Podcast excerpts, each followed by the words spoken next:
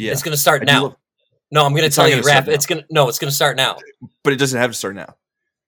It can But start like when you point. edit, it's gonna be me saying, "And we're starting now." This isn't my podcast; it's yours.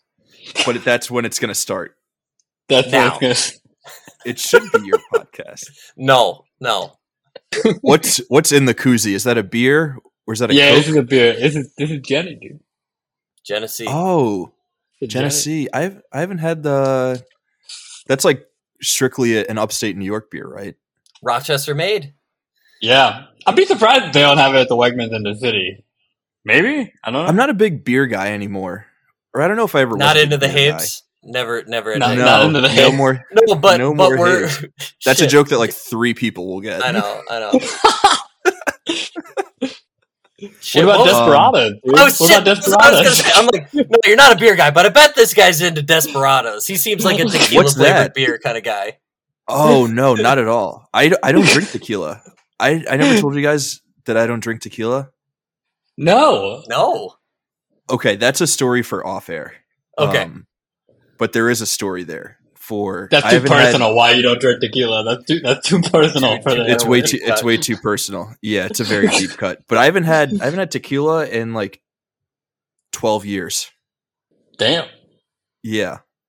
I'm like, wow, since you were 12? I, I keep thinking like we're all 24, and it's like, dude, no. I'm We're closer not. to I'm closer to my AARP card than I am my high school graduation. Not Feels that's like not that true at all. My hips It's say not yes. true at all. My knees definitely say yes. Like, oh yeah, so bad. so bad. Well, Screen Agers, we've uh, we've got a very special episode for you today. I'm joined by two of my good friends, two of my old friends, uh, two college buddies, two buddies who I had the pleasure of meeting while studying abroad in London. Matt Simon, welcome into the canon. It's an absolute pleasure having you guys on. Um, we're talking about Night of the Living Dead today, but before we get into Night of the Living Dead, we have some more catching up to do. I feel like it's been it's been a while, and I miss you guys. How are how are y'all doing? Dude, we've missed you. It's always a good time to to catch up and chat, man. Yeah, there's nothing more 2023 than a guy being like, "Hey, I haven't talked to my buddies in a while. How about I invite them onto my podcast?" Of course, yes. That's like you, you say tree, yes. dude. I don't think anyone's ever invited me on a podcast before. I, my first time. I don't. I don't know. I don't know much Really? about podcasts. Yeah, It's just you just talk. It's just talking, which is like yeah. Apparently, what- I'm learning that right now. Actually, Yeah. Honestly, I'm not even good at talking, and I was like, you know what? I should try this whole podcasting thing out. You do such a good Yeah. job though, because the episodes that I've listened to in preparation for this, you've really nailed down the candor, the delivery, and in terms of like subject change, you you really are a very good master of ceremonies in terms of bringing everything together. You're the chef, and merely our comments are the ingredients. I, I, I, I do really appreciate that. Um, That was that was my big swing for the fences. Like, to sound a lot smarter than I am. You No, have that the was- voice too. I feel like you have a, a good voice that kind of like centers the conversation. You know, It I does- do it or does Matt some does? work. No, No, you do, does. rap. Yeah. Oh shit. Well, thank you. Thank both of you guys. I I appreciate that. I've been told I have a voice for radio, and no, I've been told I have a face for radio and a voice for silent movies. I've heard voice for print.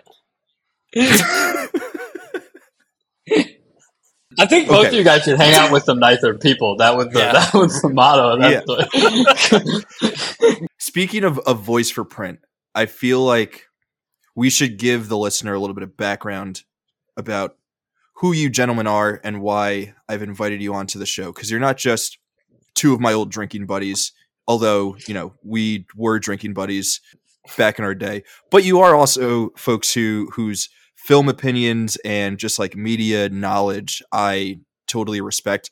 And I think part of that comes from, you know, what you guys studied and where you guys studied.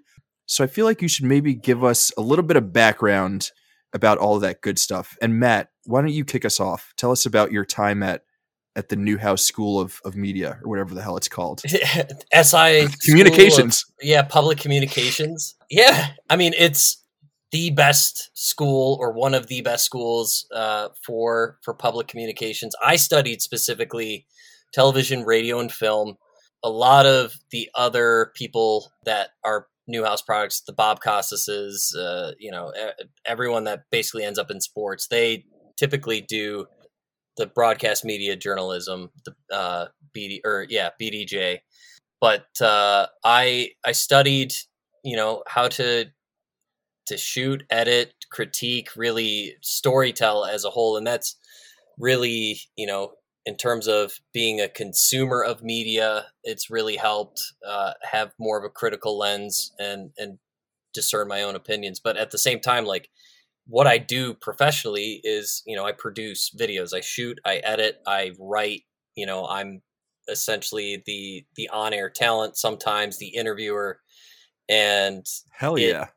It's it's i mean it's the one man band type deal but in essence like it sounds a little cheesy but like really you just learn to be a good storyteller and and Mhm. make sometimes the most mundane thing seem valuable Yes. so you are obviously someone who is qualified to to talk about movies in a very intelligent and meaningful way, which again is is why I wanted you to uh to join for this episode. Go Newhouse. Yay. go newhouse Uh, go Newhouse. All right, so with that, I'll kick it over to Simon, who also has a yeah. an academic background that makes him a good candidate to be on a podcast like this where we want to talk about movies. So, Simon, why don't you walk us through uh, some of your background and what you studied at at Syracuse? Yeah, well, it's funny because I went to Syracuse to go to Newhouse, and I was terrible at all the things that Matt is really, really good at, and so that can't write a script, can't make movies, can't do any of that stuff. But I'm, I know a lot about movies. I know a lot about movie history and how to watch movies and read movies and write about movies. Uh, so that is what I ended up doing, uh, going from there to now getting my PhD uh, in English, but with a focus on film studies and film and media history, and teaching film classes and all that stuff. Teaching interpretation of film next semester, so I feel incredibly qualified Oh, to talk about movies to people. Yeah, I'm, I'm sure at least Raf took that class. I don't know if Matt Yeah. took that class. Did we take that class together? No. Uh, I don't know because you were a year ahead of me, so I probably took it after you. So you're teaching that next semester. What's on the syllabus? Yeah. Is Night of the Living Dead on the syllabus? I think Night of the Living Dead is for sure going to be on the syllabus. I mean, that's just like a great film to teach, either for like just teaching horror or like, Mhm. I don't know. It can be on in so many places. I've done that film in American, we now have an American cinema course, and we've definitely Mhm. done Night of the Living Dead too. Right now I'm teaching world cinema and I can't really work in Night of the Living Dead, but I try to work in some zombies at some point for sure. Oh, okay. Wait, I think I want to talk to you off mic about your world cinema class. I want to Okay. hear what's on the syllabus for that. Okay. Um, Dope. I really just want to hear about what's on the syllabus for all of these classes. But Yeah. Matt, I don't think you took this class with us, but Simon and I, after we got back from our study abroad trip in London, Simon and I took a a horror movie class that was Yep. great. oh, But yeah. I- I'm, I'm gonna say famously, even though like I'm not famous enough for people to know this, but I famously hated horror movies. Like I get scared really easily. It, but it was like one of two classes that were available that semester for our program. So I was like, screw it. I'll take it, even though like half of these movies are going to terrify me. And I'm pretty That's sure Night of the. Living Dead was was on that syllabus. Yeah, it was on the syllabus.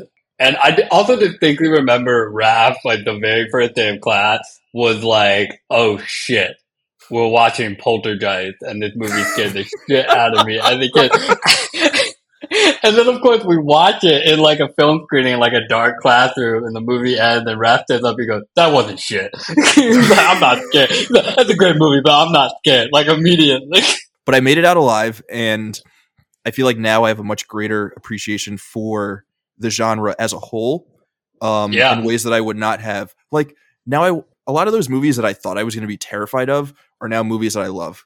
Poltergeist, Night of the Living Dead, Halloween. I thought I was going to be terrified of. Halloween. Scream. I remember we watched Scream. Hostel was cool. Uh, Matt, you really missed out, dude.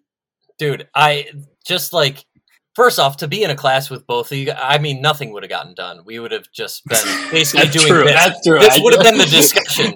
Is just us three basically hosting a podcast 10 years prior.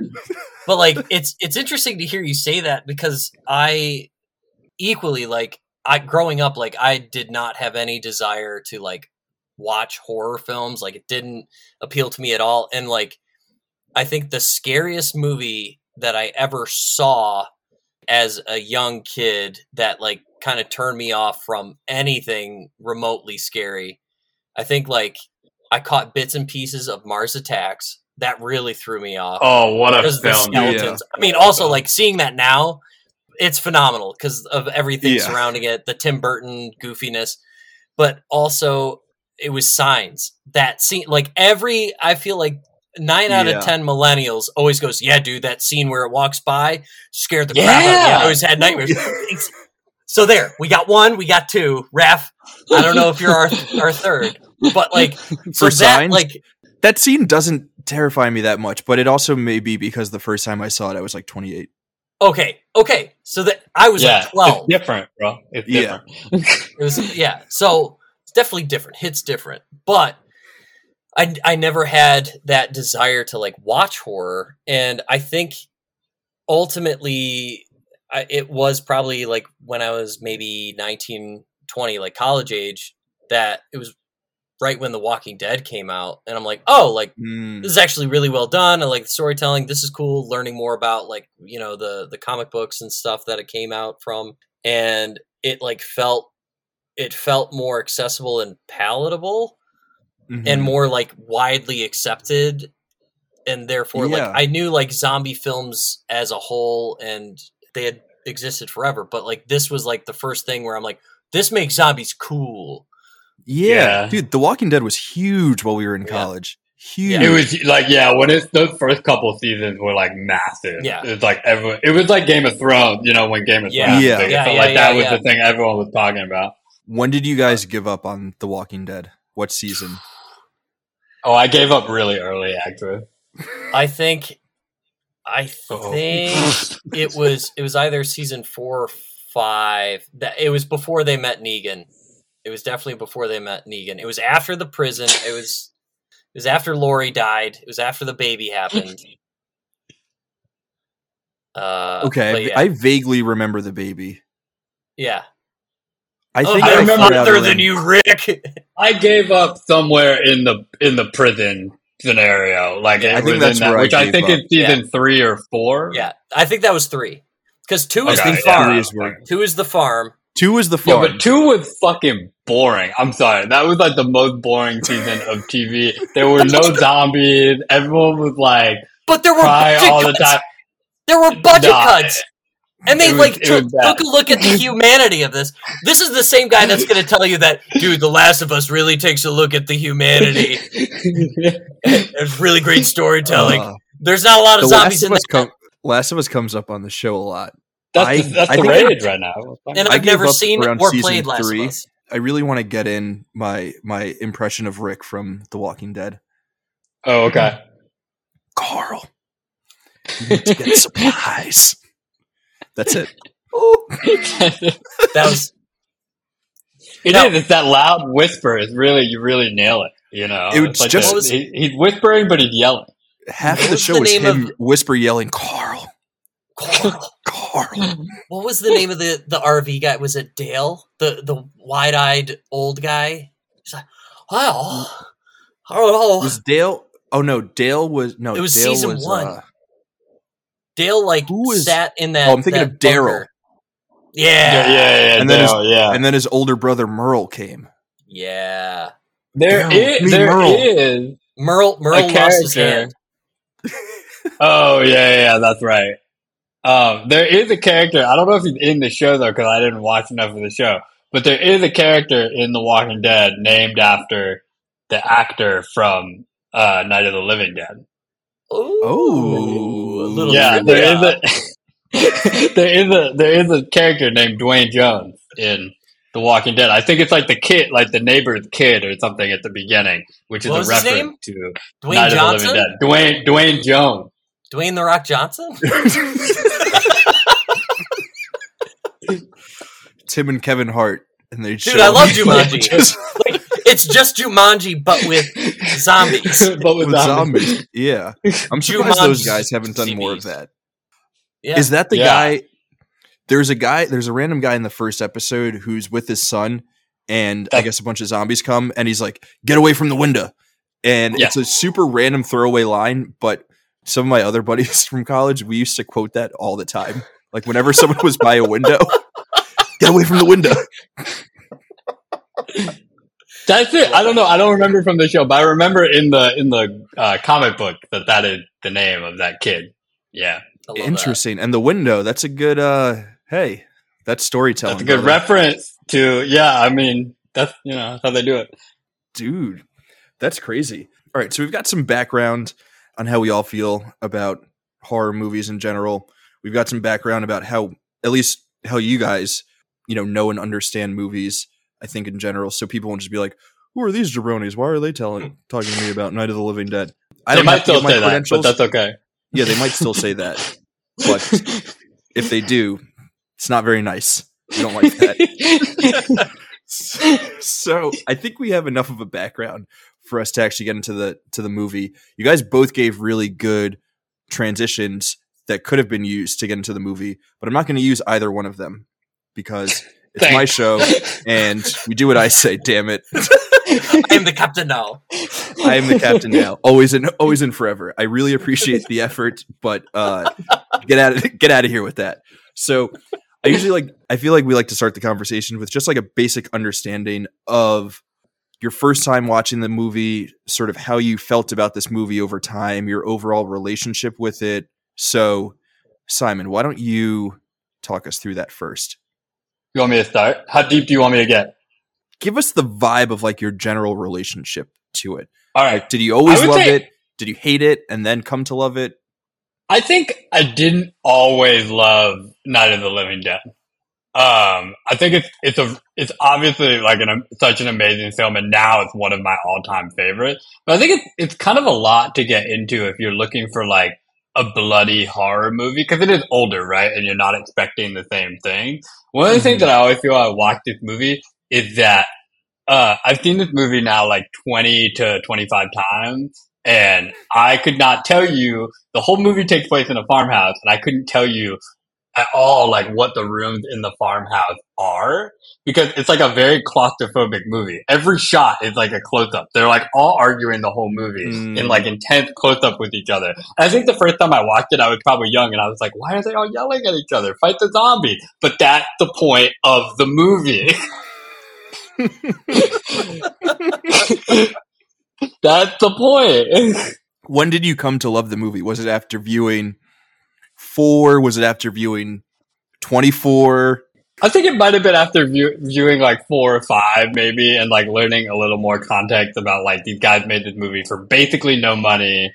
Mm-hmm. Uh, there are basically no hired actors on the movie at all, other than the two leads. That it's kind of just like a bunch of people like making a movie, and I think that that's why the movie feels like so intimate when you watch it. That you're like you're like literally watching like what two couples, and then uh, Ben and Barbara, right? Like all in this like very Yeah. cramped room, yelling at each other the whole time and being horrified of whatever's outside. Don't you know? Get away from the window, right? uh, that I think it took me a while to appreciate that element of the movie. It's a little bit if you've just watched like The Walking Dead or like modern zombie movies and you expect a Mhm. gore fest. The indie movie from 1968 is not going to be the gore fest that you anticipate, right? So Yeah.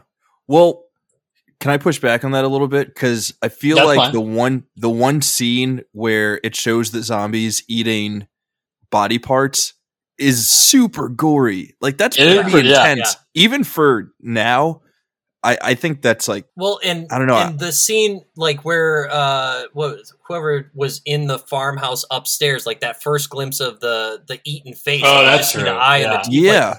That was very jarring, and especially like because in the context of knowing like this movie was made in 1968, the special effects aren't there, like so like the bar, like you said earlier, is like okay, it's not going to be a gore fest, and then all of a sudden that happens, you're like, whoa, okay, maybe, maybe a little more than I expected, yeah. Matt, what's your background relationship with this movie? This was my first viewing. I've only seen film once. Yeah, I know. And and like I'm kind of ashamed for not have having seen it earlier. I think at the same token like in in my head I was like I always got anything of the deads mixed up. Like I was like, mm-hmm. "Oh yeah, mm-hmm. Evil Dead 2, I think it's a part of that." No, clearly not. I've seen Evil Dead 2, no other There we go. Uh, I've seen Evil Dead 2. I haven't seen any of the other films. Uh, I oh, think oh, maybe, yeah, I think maybe I saw Return of the Living Dead or something. It was, it, I think it was made in the 80s and it had to deal with mm-hmm. like toxic nuclear sludge and like it was campy and like the main character guy like got zombified and he could talk even though he's a zombie. He wanted brains. I don't know if that was mm. part of Romero's. That is that is Return. No, so that is Return of the Living Dead. But Return of the Dead, Return of the Living Dead, is is written by the guy who who helped write Night of the Living Dead. Okay, John Russo. Is Thank Return you. of the Living Dead is that also Romero? No, no. It's it's directed by uh, I don't remember who it's directed by, but him and so John Russo is the guy that wrote mm-hmm. Return, helped write Return of the Living Dead. He and Romero had a falling out. And mm. so that's why he took Living Dead and Romero took Of the Dead. And that's that's why Romero oh. stopped using Of the Living of the Living Dead. Well, look at mm, that. So that's what I didn't got. know that. Yeah. Dude. so, so the, nice the to have uh, factoids. Yeah, nice to have a film historian here. Uh, you can just keep you can keep sprinkling in those those trivia nuggets all throughout. Yeah, yeah. As yeah, you Return of the win- Living Dead is an amazing movie, though. I love that. It's so funny. but it, it, it had like a much more comedic, campier feel to it than yeah. this, which mm-hmm. felt like basically just a sci-fi version of Twelve Angry Men. You talk, Dude, you talk about what a shout! Yeah, please, no, continue, continue. So, Lead us down this road. So it felt a lot more like, and to jump off of what Simon was saying earlier, it felt a lot like Twelve Angry Men in terms of that that exploring the space in which you know argument and really power struggles and decision making occur. But again, you are only faced with six people in in all. But like again, mm-hmm.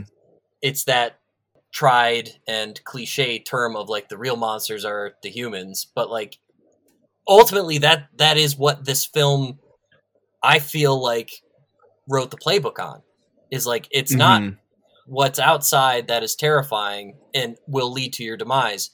It's not working together. And there's a lot mm-hmm. I mean, that may be a little oversimplified and maybe trying to be a little too smart on it, but that's at least what I took away from it. So like in terms of everyone shouting and like the claustrophobic feel, it was more of that dynamic, that give and take between people's relationships and trying to survive and figure out what to do and make decisions of what's good for the individual and what's good for everyone in this mm-hmm. farmhouse. Yeah. Well, all right, let's now that we're here, I feel like this is a great topic of conversation for us to use to sort of like dive a little bit deeper into the movie because like both of you guys are saying, this really is the whole movie. It's it is Twelve Angry Men with with zombies, um, which is totally a thought that I had while I was rewatching it. But the movie, it it's hard to not see this movie in like a political light, and I feel like a lot of what Romero has said about the movie is that like he wasn't making something political or he wasn't making a political statement. But if you're looking at like 1960s America and the conversations, the debates that people were having, you know, within their communities, within the society at large. Like a lot of it kind of mirrors the conversations and the debates that people were having within that farmhouse. Yeah, I don't know. Yeah, Simon, like, what, what do you what do you have on that? What do you think about that? I think there's a I think there's a lot to do with that. I also think right, this is a great movie to think about. Like, does like the author's intention matter? Right, like George Romero can say like all he wants. Like, no, no, like Duane Jones was just you know the perfect actor to play Ben. There's no politics in having a black lead, and there's also like no politics in the rest of the movie. But like we watching that know that's not true, right? Like from the context. Uh, it also like in that opening scene of the graveyard, like one of the first shots after the car drives up is a grave with the American flag like centered on it, and you're like, dude, Mhm. like this is like this is a political film. Like, what are you talking about?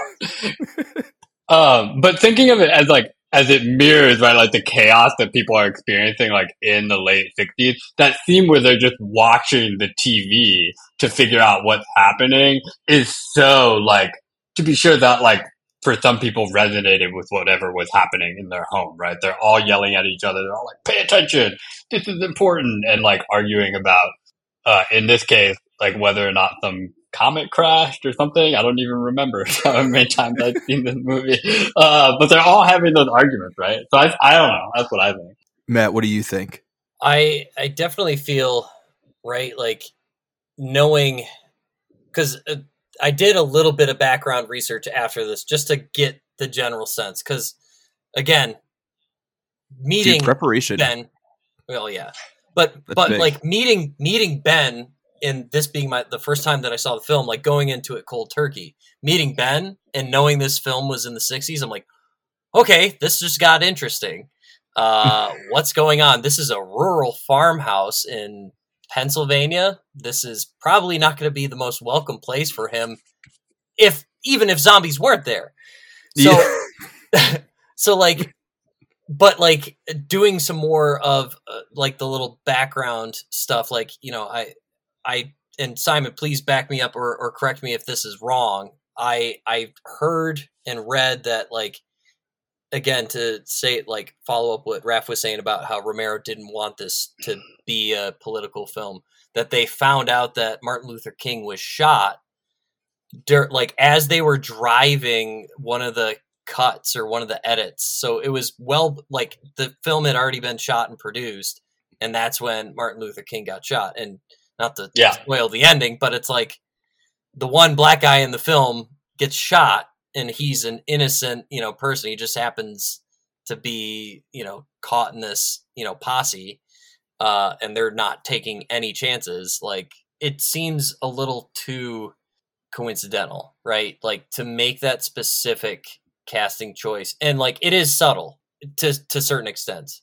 It's mm-hmm. Yeah. Ben. Ben is and it's not, hard not to yeah i was just saying, it's hard not to read that moment where he gets shot like as a moment of like especially like like state sanctioned racial violence right? Like a bunch of cops with the dog like the dogs are barking in that scene. Like it really seems like Mhm.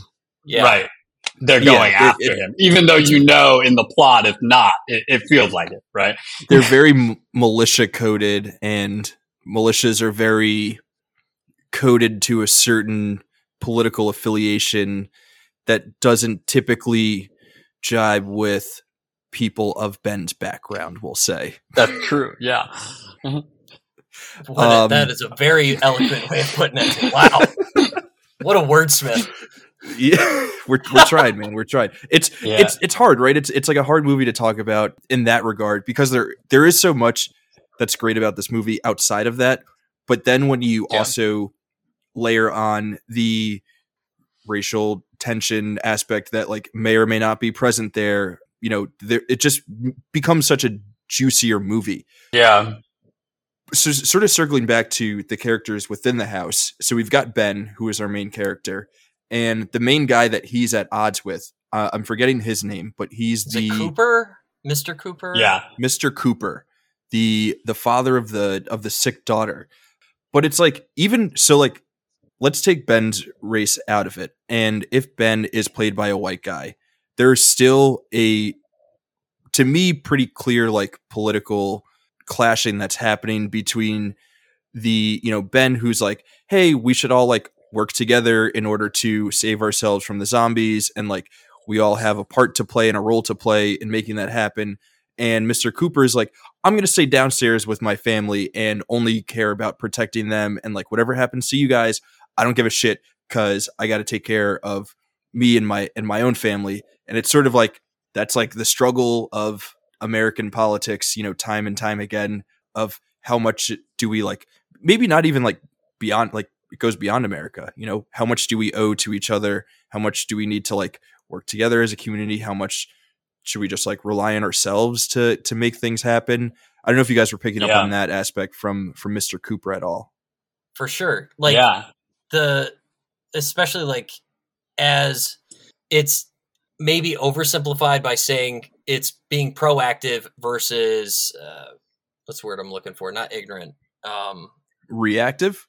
well, not even reactive. something Like else. they, ignorant. Well, not ignorant. What's another word for ignorant? I feel like an idiot. I'm like a stubborn, eh, stubborn, arrogant, something like that. No, uh, dis not disinterested. Shit, it's like you don't care.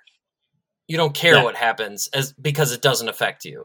What's that? Unaff- Yeah. unaffected. I don't know. That's not the word I'm looking for, but that that with Ben's approach of let's be a team. You have this role. Let's board these up. Even like before we met the gang from the the basement, Ben's telling Barbara like, "I need help breaking down this stuff so we can board up the windows, board up the door." Mhm. like get those nails like let's search for stuff he's being proactive and just taking charge whereas then all of a sudden you meet mr cooper and uh, the young couple and it almost feels like well we just want to stick our head in the sand and wait till this blows over and then but ben is like no dude like the radio is up here the food is up here like so we might as well Yeah, do it here. Like, so there are some really good, now that you bring it up, like, I can see those real life political parallels that could be made for a number of different things where Mhm. you either it's fight or flight. yeah. And that's really a really good uh, examination of that. There's a weird way in which like Ben seems to be the only character. Not that um the young couple helps a, a little bit as well, although they ultimately fry themselves. I was into gonna the say, it kinda burned 'em in the end. Yeah, yeah. but where Ben is the only character who like is acknowledging the situation, and every other character is doing some form of like, I want to restore order and like have what I had before people were rising from the dead, right? That like Mr. Cooper's like, I want to stay with my family, and Barbara keeps Mhm. being like, we have to go get Johnny, and it's like, what the fuck are you all talking about? Like, there's like 15 zombies surrounding this farmhouse, and you're like, what? No. Johnny. I love that Johnny's death isn't even he doesn't get bitten by the zombie or anything. No, No, it's just like a bad concussion. like a really bad concussion. Like he might be okay. I mean, he he might survive. He won't be okay, but there's a chance that he survived that. Yeah, but he doesn't in the end. He doesn't in the end, right? Yeah. No. But- there's n- Oh. He might have survived for like a little bit longer, like stumbling around out there. Yeah. maybe. stumbling, That's a tough and then he situation got to bit. be It was it was the concussion. Yeah, it was It the was- concussion. He ran into a guy who was like, "Ah, I can't fight." Got bit. Then that was Yeah. the zombification. Hmm. What do you how do you think a concussed zombie operates? Just like a regular zombie or I think Do you think zombies they're, like, are a little brain bit dead, slower? right? But that's a good question because if you have to kill a zombie by like, you know, a fatal blow to the brain, at what point is the blow fatal, right? Like how much can you do before it impacts yeah, the zombie? just that's a good tackle it? question. and give it really bad whiplash and you know you have know. the zombies play football and a bunch of them get I know. concussed and they CTE. Yeah. We need to write this script. The Yeah. actual zombies have CTE. Yeah. There's That's the there's that's some the modern day political version of Night of the Living Dead. But There's it's something football. there's something there for sure. It'll All get right, let's down. get off the let's get off the politics of it all. There's uh okay. there's a lot there's a lot of other stuff that we should be talking about with this movie. You brought up the couple that got fried and I feel like we should circle back to them because their Yep. frying is pretty hilarious. Um and there aren't that many deaths in this movie, but I feel like one of the great things about talking about horror movies is we get to ask the question of what is the best death? Yeah. What do you guys have for that? Simon, who do you That's a good question. Oh man, I mean, the, this movie is like top to bottom good death. Like again, like it's not huge, right? Like the body count is not super stacked, right? I've seen movies with bigger body count, uh, but it has a lot of quality ones. I do feel like uh, Mrs. Cooper's death is the best death in the movie. Like just getting stabbed with the little like a trowel. garden thing or whatever. Yeah, the trowel, and it's just like the echoing sound effect of her scream. It's like a random like moment that's like not realism, but it's so good. Yeah. like when she does it, it's like that dull sound. It's, I- I've seen this movie a lot of times, and when I rewatched it, that like just like oh fuck, That, dude, like, damn. doesn't- It's weird, like the camera's doing a zoom in, zoom out too. yeah, so like it's it crazy.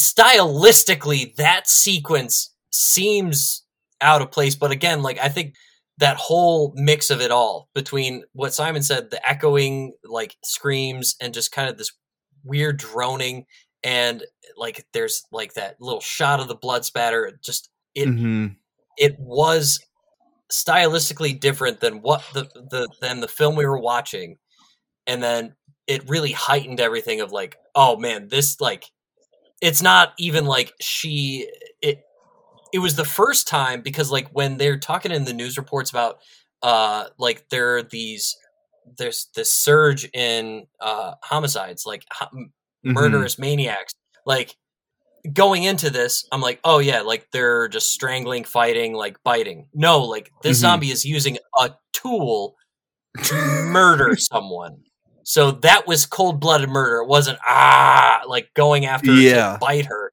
it was i'm gonna Yeah. stab you so i can eat you and that was yeah, like man.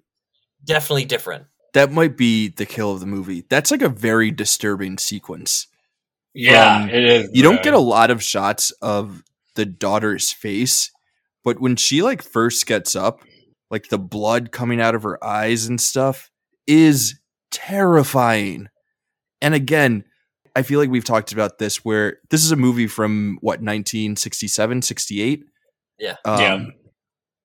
And like you watch an old movie like this and you think with modern audience sensibilities, it's not going to scare us that much. It's not going to shock us that much. The gore isn't going to be like what we're used to seeing. But this movie is terrifying. And that scene in particular, that shot of the of the daughter's face, and then those moments where she's stabbing her mom, like I wanted to hide my face behind my hands. Like that was tough to watch. Um, yeah, that's a scary thing. It's also like it also happens like just after everything unfolds. So it's like you think, which, and I always forget that Ben just shoots Mr. Cooper, right? Like I always forget that he just shoots him, which is honorable mention, best death maybe of the movie that he just turns around and blasts him. Uh, but right there, like he's falling down the stairs. I think Barbara's already died, right? And you're like, okay, like it's all gone to shit. How could you don't know that any for a fact we right didn't now? see her die Right? She- yeah. just, just like pushed her brother she could have survived that i think Yeah. But, okay Uh, but I definitely want to talk yeah. about the lead up of Barbara and then the lack of payoff for that stringing along about Barbara. Anyway, back to the deaths. Sorry. Yeah, no, no, just that, like, you, you're like, basically, you're like, oh my god, like, everything is falling apart, and then the little girl gets up. And it's like, oh, Yeah. it like slaps you in the face, right? That's like, oh, you think everything's gone to shit, here's something that's gonna scare you even more. And that's like, that's like an example of a scene that makes this movie so effective, even though it's now more than 50 years old, right? Yeah. Like really quick side note, but everyone in this movie has such a 1960s face. Yep. Like what do you picture people who were alive in the 60s, it, it's this movie.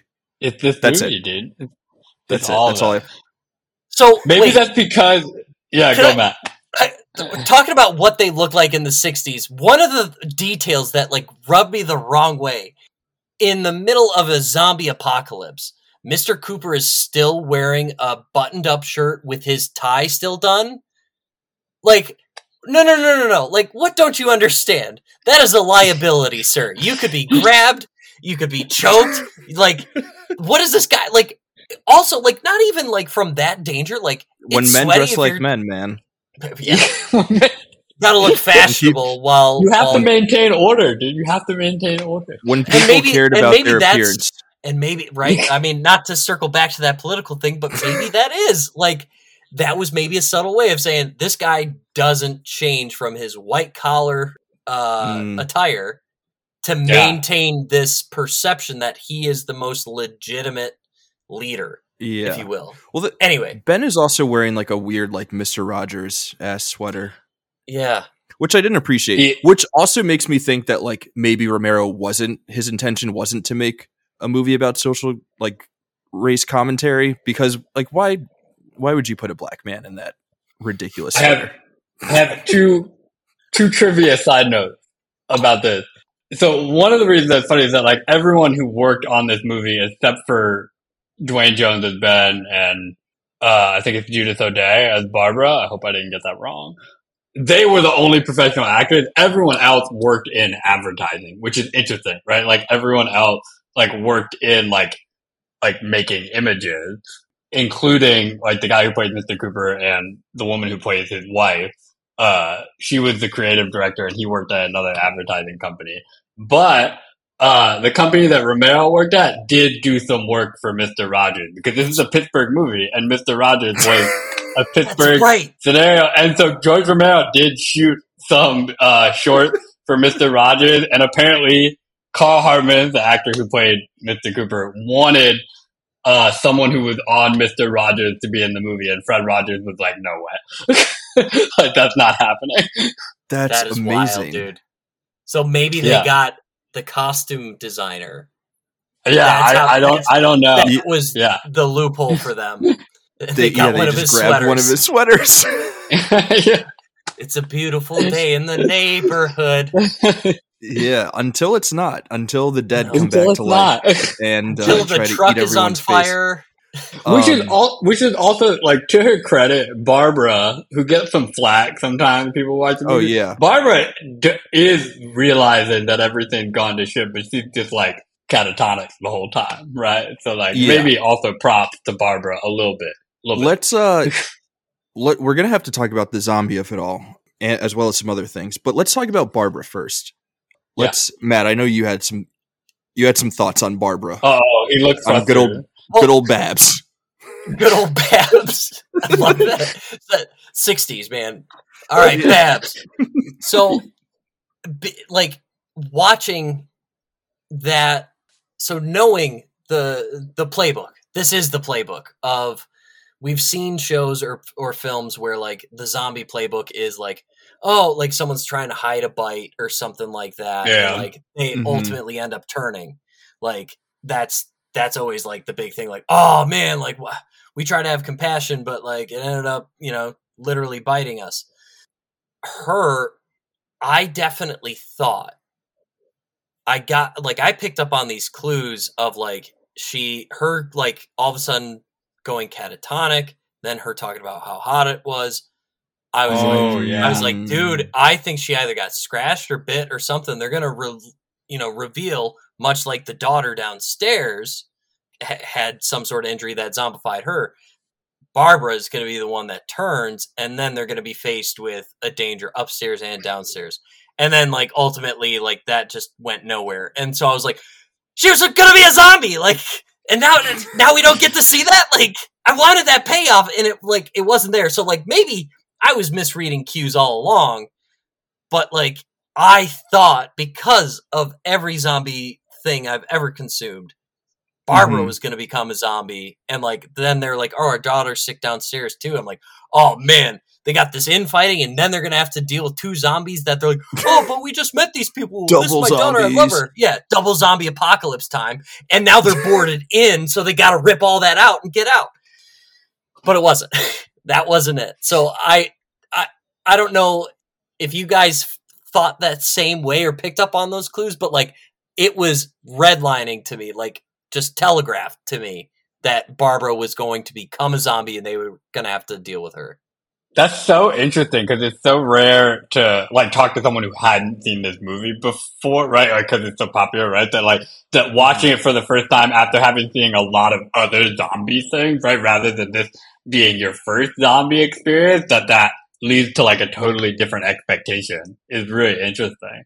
I like that. yeah. That's cool. I wasn't. I've never had that reading whatsoever, but it makes sense as a audience member in 2023 to be thinking that all of those clues that we were giving were pointing towards Barbara being a zombie. So Yeah. I also think this leads us into the most interesting, probably the most critical part of the conversation about this movie. The zombie genre is massive in its own right. You know, we've talked about some other movies and TV shows that are in it. There The Walking Dead was a comic book first. There's all kinds of media around zombies and it all comes back to this. So Yeah. I think maybe Simon, we kick it to you first as our resident trivia guy. What do you have for us on this kickstarting the whole, you know, the whole zombie everything, just all of it? Like it all comes back to this, right? Yeah. I think that's interesting. I, I wish I had something more intellectual to say about like this, like being the zombies in the kids. I think one of the things that's interesting about it, like culturally, is that like it mostly kicks off the rules of zombies, right? Like you gotta mm. hit their head and that, you know, if you're doing the Romero zombie, they gotta be slow, right? And if you want to do like, I don't know, World War Z or whatever, they can be fast. But you have to make that clear at the outset now. That's almost like a rule now, right? Like, are Mhm. you doing Romero zombies or are you doing, are you doing something else, right? Uh, I think that's interesting. And not to tie it back to independent film history, but I'll do Please it do. anyway. Um, but it's interesting, right? That this movie famously, like, it's so, so many people have seen it because it's in the public domain, right? And that it's a movie that was on everywhere. And so it makes sense that people who made like media in the future would be inspired by this movie because it was literally, it was on every TV station, like late at night when they had horror hosts or even just like on public access channels. And literally like in the 80s, any company could just make a videotape and like sell it with Night of the Living Dead on it. So it makes sense that this is the one. Like it's not like it's the absolute very first zombie movie, right? Like there are other zombie Mm. movies before this. Like even like Carnival of Souls before that is almost a zombie movie. White Zombie is like 20 years before it and more, right? So there are other zombie movies, but this becomes the one, I think, because it was so easily accessible to so many people. And that's also probably why it was so scary to some people who maybe watched it late at night on TV when they were a little too young to watch it, perhaps. what what I liked about it in terms of right, like trying to put myself in the mindset of someone uh, as a viewer in 1960, right? Like it just from the world at large, like the Cold War, all this other stuff, space exploration, like this 1967, 1968. There's so much unknowns out there. And and for the fact of like we talk about writing the rules, every like every bit of of like zombie apocalypse like what cause causes this is like it's some Mhm. either supernatural or like a toxic accident like something like that and so for the fact like they really used not just like outlandish science fiction but they're like hey listen there I, I forgot exactly what it was but it was like the satellite or something from saturn or whatever uh, the radiation like Mhm. that that also like had some maybe residual stuff like hey radiation like it, i mean it was right before um chernobyl and stuff like that but like talking about like when you hear radioactive at this point in time you think nuclear bomb. Like there's Yeah. no no way around it. So like that immediately anything radioactive is scary inherently. So then the fact that that is a real threat in your life and then go well what could this happen like could living beings be brought back to dead from radioactivity that that's really scary so like there's this little bit Yeah. of blind ignorance in in terms of science of like being like dude like could this happen we don't know like we we haven't dealt with radio Yeah. radioactive levels like that strong like but like yeah. that actually might be Yeah, that's a that's a really interesting take that I've never really thought about because like this movie does exist within the Cold War period and all of those anxieties. And a movie that we talked about earlier this season in the canon is Doctor Strangelove, which I think came came out around the same time. but is or maybe a few years earlier, but that's like taking on those anxieties head on. Whereas this movie, Matt, like you're saying, it's sort of playing around with them in a more interesting and like loose kind of way um, that you're maybe not picking up on automatically because there's so much else going on. But like that aspect of it is like definitely there for sure. Yeah, that's a good point. Yeah, because that's like an underlying, right? Like the sort of the Cold War. Because I mean, we often think of this as being connected to Vietnam in some way, but but mm-hmm. less the sort of Cold War and the space element, which I like the space element. That's cool. Yeah, yeah. I thought about that because it is. I think you mentioned this before too, Matt. But it is like it's a science fiction movie, which I've yeah. never thought of it as. But with the radiation stuff, I guess just with that, but there is a science element to it. But well, like it's just the reanimation point, right? Like it's the yeah. the grand the granddaddy of reanimation is you know Frankenstein's monster. That is mm-hmm. reanimation, and so like, but it's always been interesting now to like again, this writes the rules like nine times out of ten, it's like some sort of radioactive or toxic sludge. And like mm-hmm. now that we've like reached this modern level, they're like, no, nah, man, it's a disease. It's a disease. We're like, oh man, that yeah. we don't know much about diseases. like, there could be. Who knows? Dude, I think because that's how so many modern zombie stories like that's the frame that it's disease. I think I just had always thought that Night of the Living Dead was disease based. Right. I didn't yeah. even think about the. I like tune out the scenes where they're talking about the radiation. Like the scene in DC. I know. I'm more. I'm like, like focused on they're all watching it on TV rather than like yeah. what they're actually watching. I'm just like this yeah. is ridiculous. They're sitting around watching TV. yeah. well, that guy even, has a silly mustache on the TV. Yeah, uh, silly mustache. One one guy's a military expert because he's in military, you know, attire. Yeah. But and just to like kind of do a callback about all this the arguing back and forth within the farmhouse, like even that mm-hmm. scene, the the scientist and the military guy are arguing as they're being interviewed by the news station. They're like, "No, that hasn't been proven yet." Like, yeah. so like it it is just this constant teeter totter. And now that I'm saying this out loud, there's that other point where they're like, "Well, we actually just found out that staying inside isn't the best thing to do. You should go and seek one of the shelter, pl-, you know." So like there's this constant teeter totter of like who is right or what is right. And mm-hmm. there's yeah constant just back and forth of oh nope that that actually turns out not right. No, nope. Yeah. yeah. Which also becomes like which becomes like a lot of the human drama when you now watch zombie stuff or like Walk of the Dead, like that. That is like the contentious. Of course, it is interesting that Night of the Living Dead, like they never say zombie once. Yeah, ghoul, right? Right. They, yeah, they say ghoul, ghouls. and that's kind of yeah, which maybe kind of put the focus more on like I don't know some of the background stuff that like Matt was talking about, right? If it's not about like the zombie, maybe maybe it's about that other stuff. I don't know. Well, Simon, I was I was wondering if you if you had this piece of information for us in your pool of, of trivia, but where oh, did oh, zombie so. where did zombie come from? How did how did zombie get like attached? How did that word get attached to this movie? Was it set in another movie? Because they're called ghouls in this. They're, yeah, so they're called ghouls in this. And, That's a great. So I can't give you like the the whole etymological history. Um, Come on, but like guy, the term zombie, the term zombie did exist. Uh, but like when you think about like old classic films like White Zombie, like it was often connected to like voodoo, like and that mm-hmm. like idea, and so it was also it was actually racialized in a different way, right? Uh, so I think like Romero making this movie never probably never thought that they would be zombie, right? Mm-hmm. He would mm-hmm. probably just have not have used that term because he would have thought that that was just about something else. It was definitely not about radiation for mm-hmm. him that term, right? So that that could be part of it. I do know that he originally wanted to call this film Night of Anubis. Uh, because Romero is a great filmmaker who doesn't know how to title a movie to save his life, I think. Uh, but I guess eventually he got convinced not to call it that.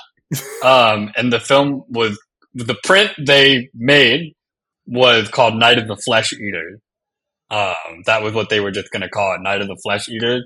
And then uh, the distributor picked up the movie, which was the Walter Reade organization, because Columbia didn't want a movie that was in black and white, even though they kind of wanted this movie. Uh, picked it up, and for I forget why, but for some reason they decided Flesh Eaters was not good. Uh, so they picked Night of the Living Dead, and so that's where like the Living Dead come from. Like not a Romero idea at all. Uh, Interesting. it's kind of interesting, yeah. And it's when they when they edited out because they had the master, they edited out the title, which Mhm. was supposed to have the copyright notice. They didn't put a copyright notice. And that's why In it's the in the public Oh. domain. That's why it's in the public domain because it was screened without a copyright notice. So that What? it's not like some people. It's like an apocryphal story that like George Romero forgot. That's not true at all. He really wanted to copyright this movie and make some money off of it, uh, and he, they ended up not making. It It was successful in theaters, but it very quickly got just anyone could show it. So wow. That's My mind is blown. You're bringing some of the best trivia that we've ever had on the show. I'm glad bringing the knowledge. yeah. This is the real knowledge that we need. Holy crap. That's amazing. I'm really lucky you asked me to do this for a movie I know a lot about. Like you could have asked me to do this for Yeah. a movie I didn't know anything You about. picked, you picked the guy that knows the most about this movie and the guy who literally just saw it because you asked us to do this movie for this podcast. I I like That's this amazing. dynamic.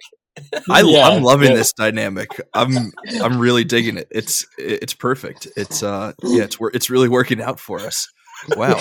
I don't even know how to move on from that. So we've talked about the zombie of it all, which is obviously so big for the lasting legacy of this movie. Um, and when we, again, when we talk about movies that are in the canon, part of it is what is their lasting legacy on cinema, and it's pretty Yeah. hard to have a, a lasting legacy bigger than the creation of a full ass genre. There are now th- thousands of zombie movies, and most, if not all of them, can be traced back to to this movie. So that is like super important for us to talk about when talking about this movie. But another thing, Simon, that I think you mentioned uh, much earlier on that I think is is also super interesting for this movie is the fact that this was made for like zero dollars and Yeah.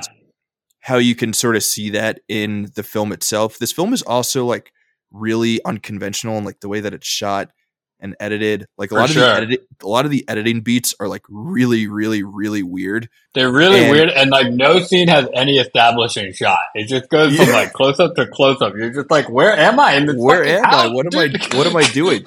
So I, I want to ask the question of like, do you think that that that that quirkiness is more so due to the fact that they had no money, or do you think any of that is artistic intent of like we want to confuse you geographically within this house that you're in to make things that much scarier and the editing beats are a little bit off so you're always kind of like uneasy in terms of what's happening next or do we just not have enough money to focus on these things the way that we maybe wanted to Yeah, I think it's a little. I think it's a little bit of both for me because I think George Romero shot almost every scene of this movie, uh, except for the theme with the general that Matt mentioned, because George Romero is the news reporter in that scene, so he's not behind the camera uh, in that scene.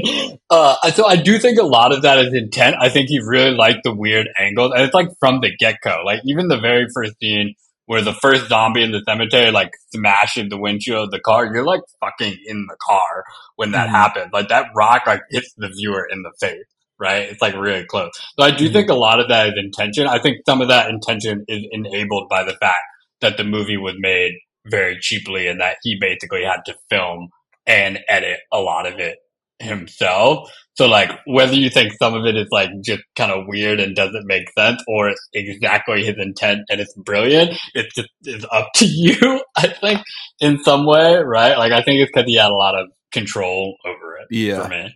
matt where do Yeah. you fall on that I think one of like it's it's kind of it's definitely low hanging fruit to like just be like the opening sequence alone. Like I was like watching the opening sequence, I was always a big fan of how each shot, every beat in this film was framed because like I'm just a big Yeah. fan aesthetically of like the composition of framing, like things looked Mhm. good. The edits were like odd at the at certain pacing, so it did feel jarring. But that Mhm. opening sequence of just the palatial rolling hills and like it honestly is a masterclass of continuity. Like you show that to any college film student of like this is how a car should go in and out of frame and makes sense. Like it just we're Mhm. moving, but it also like it set this eerie tone with especially the music, but it was also just this slow drawn out process. Like what what are we going to? Like if you didn't know what this movie was, if you didn't see a trailer at all, you just went to this film, didn't hear anything about it. All you see is Night of the Living Dead as without copyright as as the title card and it's just this driving driving driving thing and then all of a sudden you see that cemetery sign with it looked like it had shotgun pellets blown through it Yeah. which which like okay like i don't know if that was intentional but uh like it it was very artistic in that sense and then again like that felt like okay that was a great exhibition and introduction and then everything like honestly it felt like you could do everything that's inside the house as a stage play like outside of like I like some of maybe the the weird camera movements and like tight close-ups but like it was in and of itself kind of confined in that moment in that tense what whatever the intensity was within the building. Um Matt Matt brings up a good point also, which is that the opening of the movie, right, with the car going up to the cemetery, is a shot we often see in horror films now, like particularly in the like cabin in the woods subgenre, which this movie also kind of feels like it's a part of because they're just Oh yeah, for sure. in the Yeah. that that often is how those movies start, right? With like the car going to the cabin. But the difference is that, and Raf will remember this from college in our, our horror movie class. That Will they I? often say that like I, I think you will that like horror is like normality is threatened by like the Mm, monster or the force yeah. or whatever the thing is, right? That that so often that shot is like the the like shot of the normality, right? The teenagers are going to have their drunken weekend or whatever, Mhm. you know. But like Matt's right. Then you you get the like there's like shotgun hold on the cemetery. Like from the get go, you're like, what the what are they doing here? Like they're in this empty cemetery, and they're immediately like, why is it still light out? It's eight o'clock. What the fuck? Like it immediately starts unsettling. They drove three hours to this grave, and they're gonna get back past midnight. It's already like things are off at the beginning, Mhm. which is really interesting. It's like already like kind of subverting whatever you think is gonna happen to it. Hella interesting. Great callback to uh I, why am I forgetting the name of our professor? I don't remember his last name. But great Matt. callback to that guy. Matt. Yeah. Great callback yeah, to Matt. That's awesome. Uh, I guess like there's something like he always remembers that I was obsessed with Transformers, so he's always like, "Have you seen the Michael?" Every time he sees me, he like references a Michael Bay Wait, movie. Oh, I'm like, I Why do forgot. you do this? I forgot. That's amazing. I totally Yeah, I'm like. I'm 30 years old, dude. Stop. So this was like the biggest thing though, because Michael Bay's an auteur was like my favorite Yeah. thing Simon's ever said. I forgot. How can I, I, forget I, such a how did you forget about Michael Bay as an as an auteur? Five best movies of all time: Transformers three, Transformers two, Bad Boys two. I forgot what the other one was, and then Transformers. Pearl Harbor, maybe I don't know. Wah. I, I s- I still love Okay. Michael Bay, man. I, I don't care. yeah, I thought Ambulance Classic. was cool. I didn't see that. Stop. I thought Am-. I thought Ambulance was a nice little movie. I don't care what anyone says. I don't give a shit. I don't give a shit. Um, but yeah, man, it's cool how they use like the geography of the house to to really like make you feel unsettled. Um, I feel like that's another thing that that horror movies do. Uh, very famously done in The Shining, which we're going to be talking about on the canon next week. But Oh, I think this movie has has a bit of that where it's sort of you know subconsciously keeping you on your toes and uneasy about where things are, where people are in relationship to each other. where the zombies are and, and all of that stuff. And again, I don't know if it's budget or intent. Yeah, it's probably both, right? And it's from the get go because she gets in the house, and it's not like she has a moment where she's like, "Oh, thank God, like I'm safe here," right? She gets in, and it's like super dark. It has the like the weird like hunting trophies on the wall, and then and then you see the woman upstairs. Like it's Yeah. immediately like, no, no, no, And then you see a black man. not safe. and then she feels scared. I guess. She's like, "Oh my god!" people do dead- write people do write about that scene as being like some sort of awareness of like racism that like she that she's afraid of him initially Mhm. is like conscious on on like both of their parts in terms of performance. So you could be right. That's the beautiful thing about movies, especially a movie like Night of the Living Dead. Like you said, Simon, it doesn't matter what the author's intent is. There's so many different ways that we can be reading this on so many different levels. There are thousands of think pieces and video essays that are out there that folks can can look at if they're interested in, you know, a different aspect or different aspects of Night of the Living Dead and and sort of like what it's about, like what what do the zombies represent? You know, what do the people within the house represent? What does the the car blowing up to a crisp represent? We And we have to talk about the car blowing up to a crisp though, because that whole scene where what the young guy, Tom, whatever his name is, right? He's like, Tom and Judy. I gotta do it. Yeah, he's like, I can do it because I can handle the gas thing. And then what happens when they go out there? But he is the one that like sprays the gas everywhere on the fire. Like, dude, come on.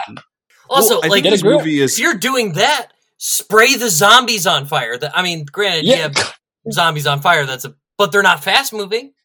You're at Yeah, least maybe that's deteriorating them. But in the newscast, they say that one of the best ways to get rid of zombies is is Is- fire.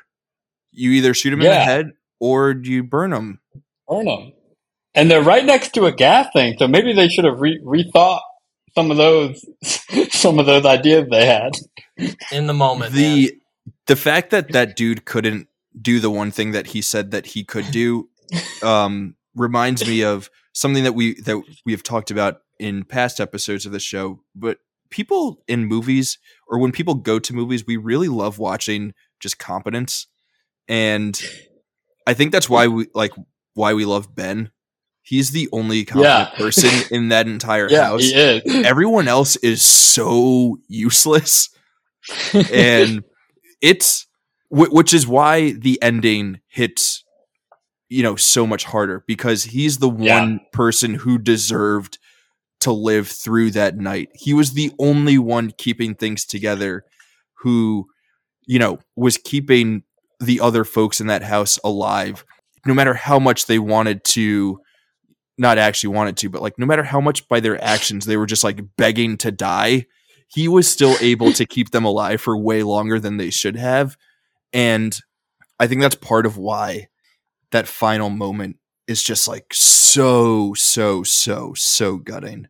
So yeah. I feel like we're we're in a good place where we can where we can talk about the ending of this movie and just like what it means for the movie as a whole. And Matt, I want to start with you as as a first time watcher. How did you how did you respond to that ending in terms of like how you felt about the movie as a whole? So how the ending made me feel, and I'm not just trying to say this to appear smarter than I actually am, which is very tough against the intellectual likes of Simon when it comes to this topic. but it it felt I think the reason why as I'm watching this film, it felt like an extended episode of The Twilight Zone where I was like, "Oh, there's going to be a cruel twist of fate here." Like something. Mm, And like Yeah. I'm like Ben is too confident, competent, like he's withstood like all these mishaps, the the truck going on fire, uh the little girl downstairs turning, like eh, you know, Barbara just being completely useless. And I'm like, dude, this guy's going to die somehow. Like once they started doing the posse thing, I'm like he like either like hurt his leg or something and he's going to be limping and then the cops are going to see him Mm. and then they're going to shoot him. And they're like, "Nah, like they just saw him from within." and he's holding a gun so it's not even like oh a zombie's holding a gun but then again The little girl held a trowel, so zombies might they might have experience with zombies using other tools. That's an aside. But that was me just making bullshit. But- Romero does love zombies with tools. There's something about that, like all of his movies. He loves them with tools. Yeah, which which is like such a novel idea. Like I just thought they just used brute force as Yeah. you know they talked about 15 of them flipping a card. It's like that's how they do it. Um, but I felt like I saw the ending. Like I was getting this feeling in my stomach. Maybe right after he shot Mr. Cooper, I'm like, Ben's alive, but he's gonna like die. They're gonna like Yeah. try to like if the rescuers come around, they're gonna shoot him, or he's gonna like they're gonna light the house on fire, and he's trapped inside, or something like that. And that kind of Twilight Zone esque ending kind of was on the horizon for me because I'm like, oh, this this would be a very like I, I don't want to say fulfilling way, but like it does seem like a. It's not all like this movie isn't about happy endings. It's about like this watch watch everything go wrong, and the one guy who did it right still Mhm. got it wrong. You know, like the fate. You know, fate's a bitch. It- Yeah. in- more or less, in, in Um, an ineloquent way. Fate's a bitch. I Yeah, fate's a I love bitch. that. yeah. that's that's that's the right reading though. I think that's the right reading. yeah. Simon, what was your what's your reaction or just what are your thoughts on the whole ending?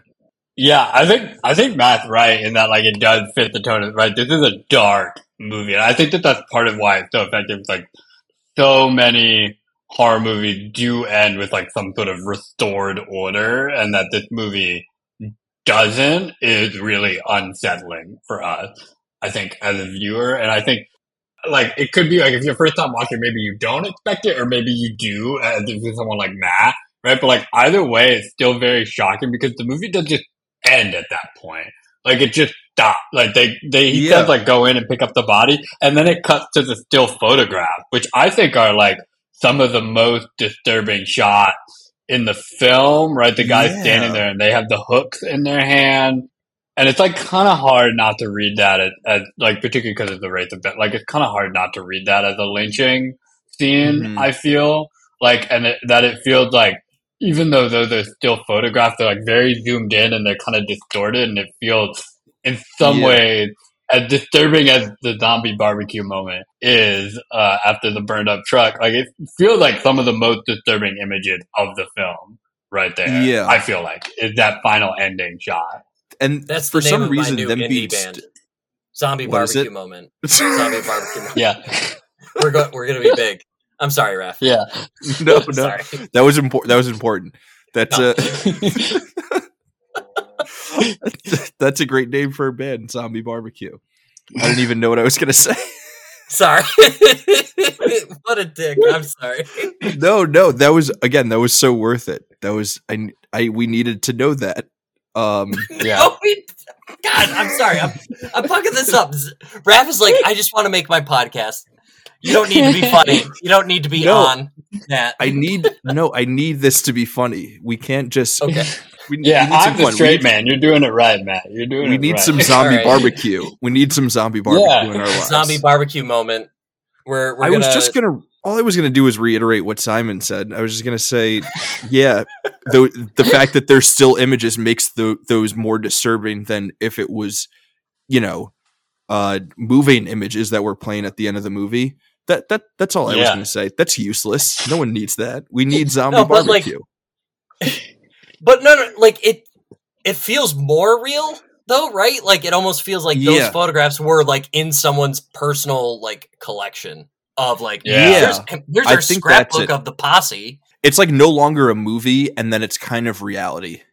Yeah, Yeah, and I and I don't know why. Like, I I mean, like you could try. Like, it doesn't have to make sense, right? But like, why Mm-hmm. do those make sense in the story of the film, right? Like, are those Mhm. images they save for later? Is this in the newspaper a week later after it's all blown over? Like, kind of Yeah. feels like newsprint, but it's like it's kind of undetermined, and that's also kind of unsettling because you are Yeah. just there as a viewer, like, what the hell, dude? Like, it just ends. Yeah. So, also in those i guess because they're just still images and not moving images, we like don't get the sense of whether or not they walked up and were maybe like, "Oh, this was this was a real human person. This was not a zombie."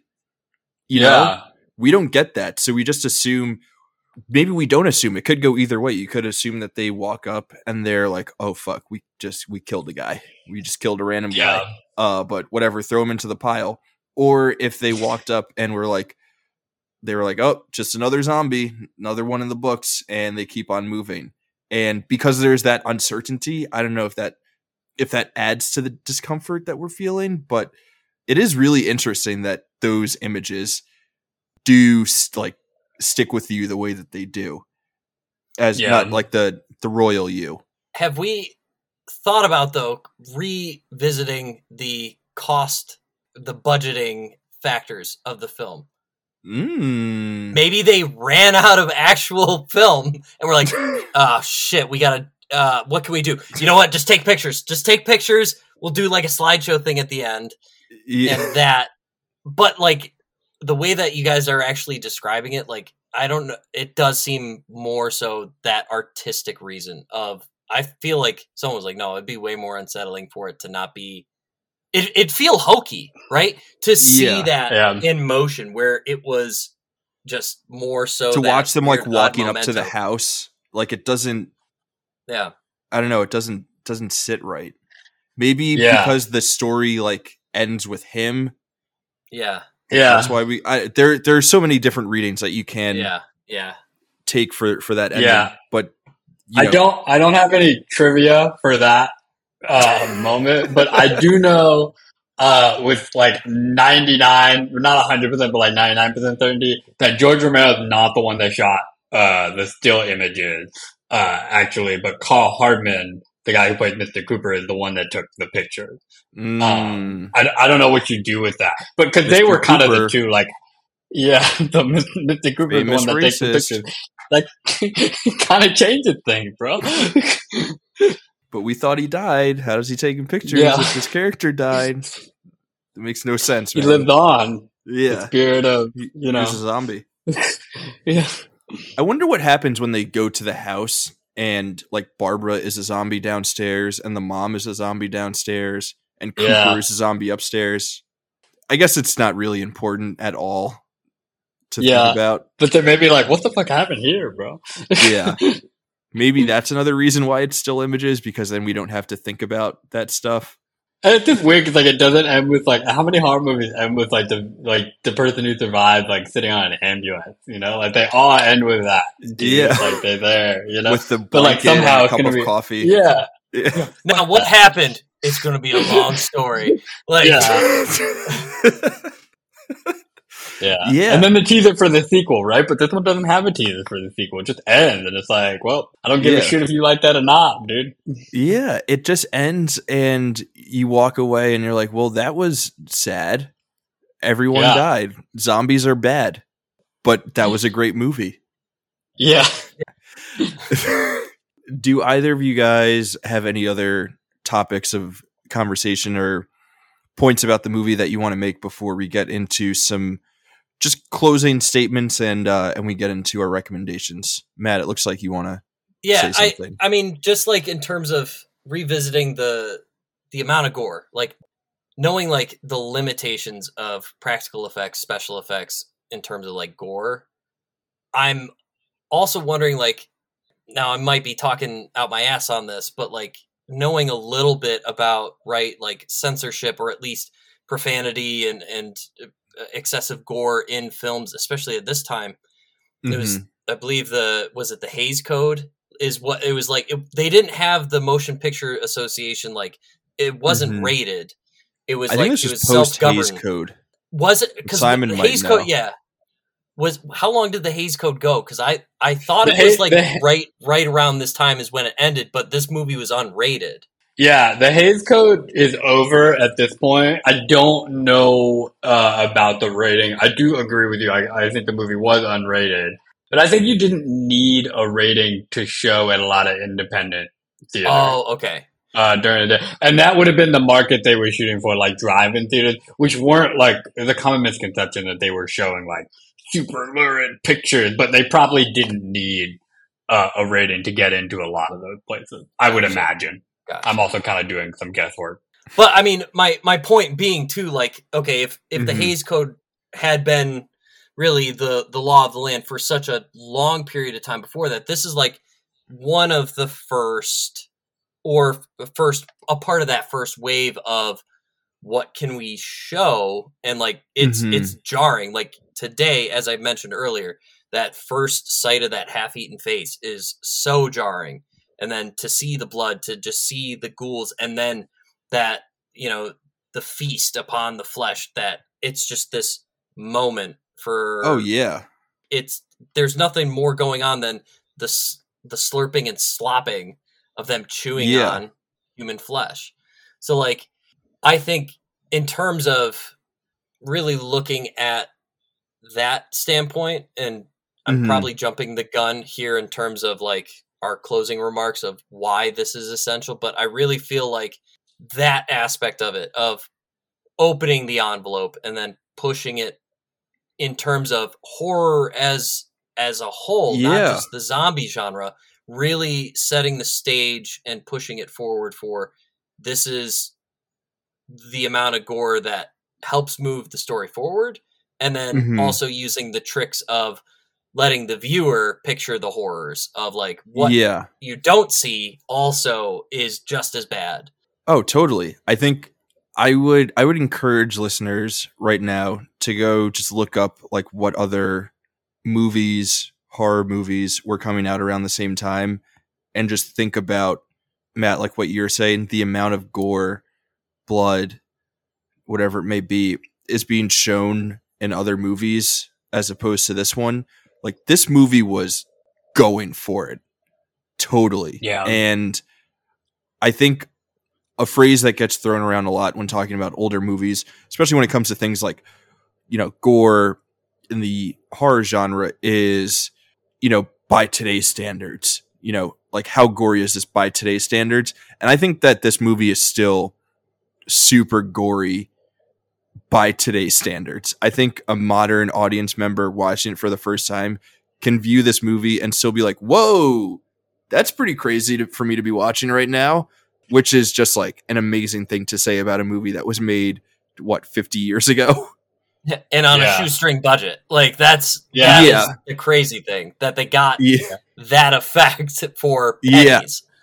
Yeah. yeah, and I think it, it's like there's something about it that works that like they were all like they were all creative people, but they weren't filmmakers, most of them, right? Like George Romero did shoot a lot of commercials and stuff for his company, but he was not Mm, really a filmmaker yet. And so this was, so they did certainly want to make money on it. I think it was like a passion project for a lot of people involved, which makes them want to push the envelope, right? Because they were like Mhm. willing to take risks that other people couldn't. If you think about like movies coming out at this era, I mean, it's the late 60s. So there are some movies that are like challenging norms, but this is not the same as like, I don't know, like Bonnie and Clyde or, you know, Easy Rider or something like that, right? Like this is Yeah. a horror movie. It's like way grittier. oh, Um, and it's also not because there were a lot of companies that were making super cheap movies for drive-in theaters and independent theaters, but they were often like kind of boring because they made them so cheaply and so quickly. Mhm. And this was not made quickly. It was made cheaply, but it was made like over a period of time that I think enabled them to go ball to the fucking wall with a lot of what they did. I love it, dude. Let's uh, let's stay on after and when we'll talk about late '60s postmodern film movement stuff. Yeah, dude, for sure. Dude. We'll talk about Night of the Living Dead. We'll talk about, uh, I guess Bonnie and Clyde, The Graduate. Yeah, I feel like that was the context that this movie was uh was given to us in that in that horror class. It was like, let's talk about Yeah. postmodern horror now. Uh, we're in the '60s, and people are doing new things with art and stories. People are making weird movies, right? Yeah. Like, they're using non-conventional shots and the storytelling it's not always as happy as it used to be back in the day um That's, That's the how I would- of the It's a sixties when reflection of everyone, our yeah. real lives. yeah this was this was an amazing conversation i i had a ton of fun i'm very grateful that you guys were able to to jump on. It's always a blast doing this with uh, with close friends, with good friends. So I'm happy that that we were able to uh, to get together and, and make this happen. I feel like maybe because of time we can skip closing arguments, but I feel like Okay. I feel like both of you guys want to. So let's argue like argue what? It, it, the movie's great. You should watch it. yeah. Oh. Yeah. Yeah. I do Okay. feel like that that kind of has to be the cl- like the closing argument is kind of like a unanimous like I think you're just missing something if you haven't seen this movie. You know, Yeah. like like I think if you like any type of horror movie in various subgenre or like any type of zombie related thing, like you have to watch it. the gesture Sorry, wait. Simon, could you see it on your own screen? What? Your you gave thumbs a up. thumbs up, and, And then then, the there was like a little. Yep. Yeah. Yep. But Oh, what the fuck? is it only happening for you? That's okay. I'll try it if you're hand motion next time I do I think it was this. if you But- like any kind of horror movie. If you like any kind of horror movie, like I think the closing argument is just like you have to see this film, right? Mhm. Like if you like any type of horror movie, I mean, you can put this film in so many categories and so many subgenres, like indie film, different horror subgenres or whatever. There's like so many reasons to watch this movie that's kind of like, I don't know, why haven't you watched it yet? That's what I would say. You know, why haven't you watched it yet? Watch it. Go watch it. Yeah, come on. It's fun. It's super, and, it, and it's kind of depressing, but also kind of fun at the same time. And to answer that question as to why I haven't watched it yet, right? Like it Yeah. after watching it though, I'm like, okay, like it's that it's that moment of clarity. Once I saw Yeah. it, I'm like, oh, I get why this is often in that conversation of essential films. Because, at least from my perspective too, like having consumed so much other zombie media or whatever, and and not being a horror guy, it was almost a reverse engineering process of, all right, this is supposed to be like the granddaddy of them all. Like I understood that. Like Mhm. it was it was a part of the zeitgeist that I understood this is a benchmark film.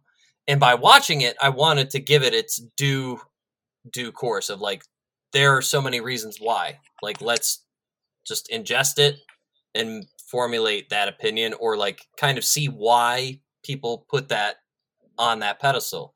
So upon my first viewing, it and and using some of that critical lens stuff of understanding the time period, understanding the budget, understanding really that you know as I'm watching it too, understanding they're writing the playbook for not only the zombie genre for a lot of modern horror and and beats and Mhm. as well as that ending as I kind of mentioned earlier it had that twilight zone esque storytelling quality of it isn't a happy ending it is Mhm. a true tragedy and like the entertainment the story that you just witnessed was the it was all about the trial and tribulation of not just the outside force but the inner turmoil both of the individual and then the group fighting for their survival i feel like that whole everything that this film encompassed at the core of it really really was artful and and paved the way for a lot of very interesting stories to be told Hell yeah. This is yeah. like you said, the granddaddy of them all. Without this movie, Yeah. we don't get a lot of stuff, including a lot of stuff that we're going to recommend right now. yeah. It's time oh for recommendations. Everyone's favorite part of the episode, my favorite part of every episode. Matt, Simon, you guys know the rules. Listener, if you're new, we'll explain them quickly. We're going to recommend three things that you should check out if you like N- Night of the Living Dead, which we really hope you do. One of those things has to be a movie. The other two things can be anything else in the world. It could be another movie, it could be TV shows, it could be an album, a band, a comic book, it could be food, a restaurant, anything in the world. We like to get really weird with it. Those are our only rules. We stick to three recommendations. None of those recommendations, if they are movies, uh, can be movies that are in the canon. So uh, we're we're gonna try to avoid giving you other essential movies because we're gonna talk about those at some point. But all that being said, Are you not entertained? Are you not entertained? Is this not why you are here? This is what we're here for. We're here for recommendations. So we'll go one by one. We'll go Matt, Simon, Raf, and then we'll just loop around. All right. Keep going and give a brief explanation for why you're recommending each piece. So, Matt, kick us off. All right. Uh, so this is my loophole in terms of it being related. I'm gonna start off with my film. How it's related to Night of the Living Dead. It's a low budget indie film that was also set and filmed in the state of Pennsylvania. Nice. Simon knows what it is, I think. It, Do I? Oh, maybe. Maybe. I don't know. It is the 2003 classic Haggard, filmed, produced, written, starring Bam Margera and the rest of his crony crew from Viva La Bam and CKY and Jackass. Uh, That let is me- a great. That's great. it is most definitely not in the canon, nor do I think it will ever be discussed. It's not in the canon, no. That's a great shout. I I I I, I love that. Uh, in West Chester, Pennsylvania, it was filmed. I, I'm Yep. assuming. Yep. Yep. Suburbs of of Philadelphia, and there's a bunch of other like skateboarding cut scenes. It really is just this terrible, terribly written like drama slash comedy. It's it's Bam Margera and his buddies making a movie about one of the guys like getting broken up, trying to get back with her, and then like all these weird cast of characters show up, and Don Vito, like it, everyone's problematic in it now. Like 20 years on, this is a problematic film, but it's just it's so it's so quotable and like it's it's such a deep cut that like if you meet someone who's seen Haggard and you mention one line from Haggard, they're like, eh, "What a weird movie, huh?" And I'm like, "Yeah, yeah, it's great. I love it." So it's a full-on narrative film with Bam Margera and all of his buddies. Did he Yeah. make it? Was this made post Jackass fame, or was this made when they were like 13? Uh, I feel like this was just it was maybe concurrent with Jackass fame. I feel like it was just before Viva La Bam on MTV, Mm, like when he got his own Yeah. show. But this was definitely this was definitely at the era where he had gained a lot of traction. He was, I think, in his early twenties. Um, Okay. but he like if he had done like a lot of other home movies too. Like he shot on eight millimeter a lot. Uh, Mhm. like there were a lot a lot of actual really good cinematography things that they did and like it's just ridiculous but they they got like tony hawk to make a cameo and like he's this like he plays this cop who's like it, th- there are scenes like ryan dunn is breaking bottles behind a wawa to blow so off some steam So And- good. and and like I always ask if I'm in Pennsylvania and I go to a Wawa, I text the five people I know who know this film. I said, I'm breaking bottles behind Wawa. Like and they're like, ha ha, That's funny.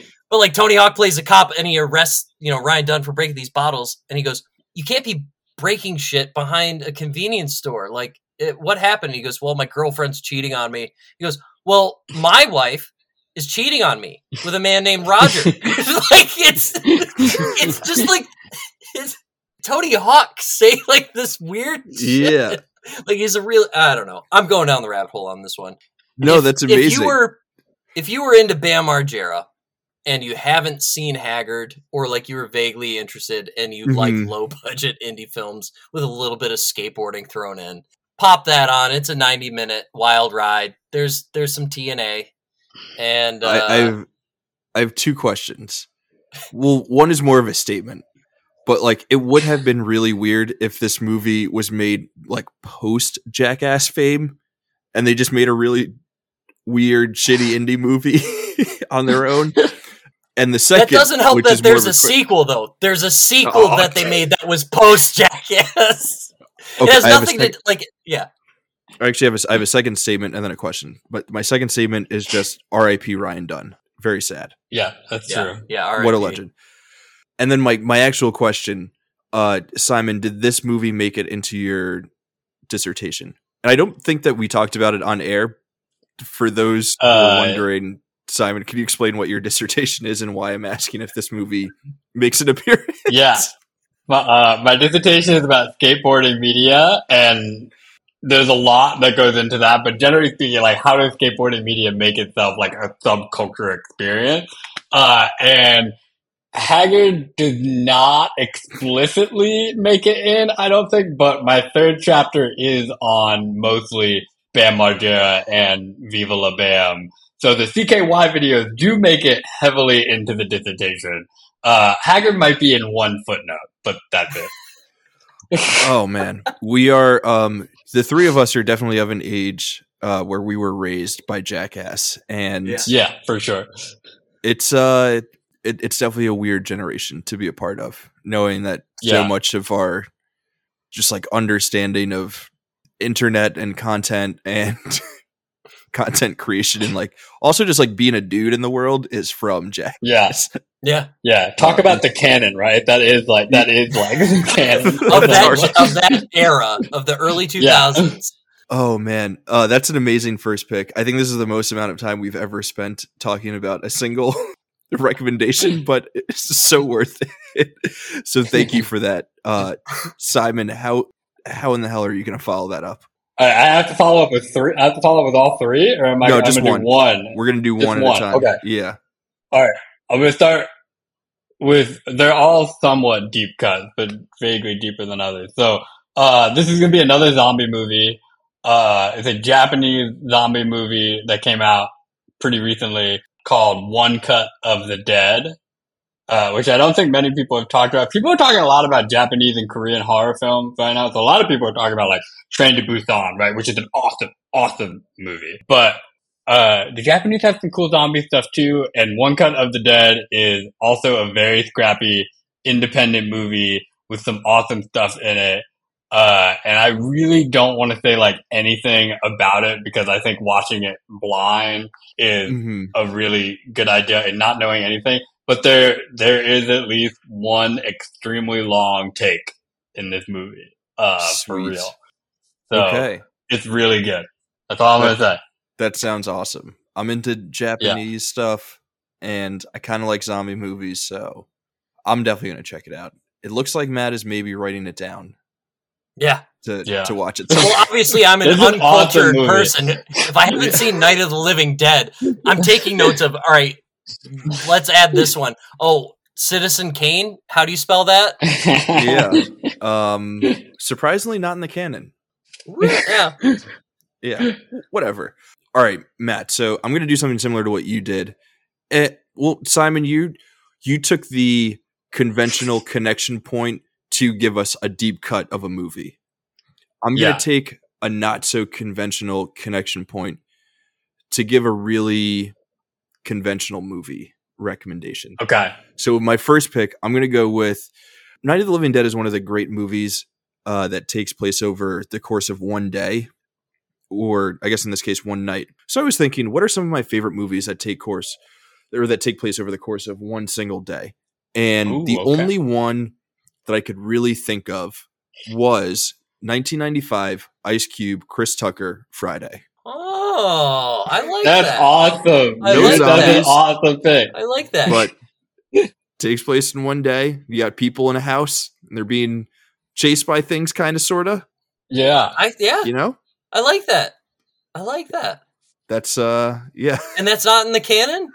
It's not in the canon. No, I feel like it's in the can. If we were doing a canon of just like stoner movies, then maybe Yeah. Yeah. all time. But that's a that's a different canon. That's a Yeah. different like sub canon. yeah. do That's an please stoner do like a 420 episode where that Of- is Yeah. just That is what you do. all-time stoner. Yeah, it's just like all half baked Cheech and Chong, Yeah. uh, idle hands to all that shit. Oh, and you're eating cosmic Idle brownies, smoking out of an apple pipe. Just yeah, I hope Idle Hands is on one of your guys' list. But Matt, what's what's your next pick? so uh my next pick, I'm gonna go the unconventional route again. Again, going with a loophole. hmm All three aren't like this. I promise. I did a legitimate one that is more towards the horror genre. But my loophole in this, uh, I recommend the Aunty Donna uh, sketch comedy troupe. Uh, they're from Australia. They're big on YouTube.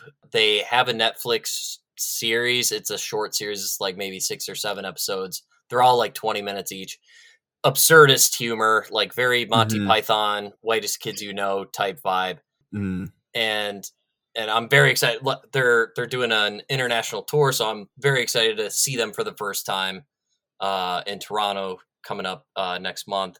The reason why it's related is because they actually they had a cameo, a small bit part in the new Dungeons and Dragons Honor Among Thieves film as what? as the corpses that were reanimated.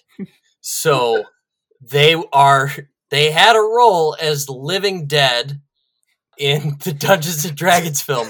So this is just my opportunity to tell the world to shout at the mountaintop that is ScreenAge Wasteland. Please check out Aunty Donna. They're on YouTube. They're phenomenal. Uh yeah. They're just great. That's amazing. I love that. I love that pick. Okay.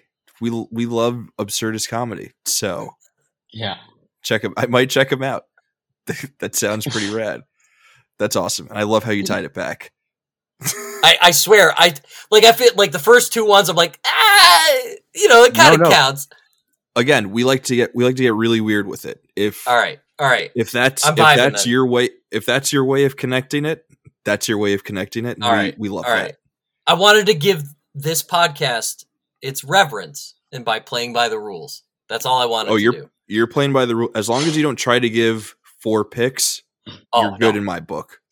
That's All it. right. That's the only except last week uh Bob and I, Bob who who writes for Screenage Wasteland, we both gave four picks in our recommendation, but that was just like a, a one-off thing that we did with each other. Wow, cheating, so now- bro. Um, but other other than that, besides that one agreement that Bob and I had, we can't can't do it.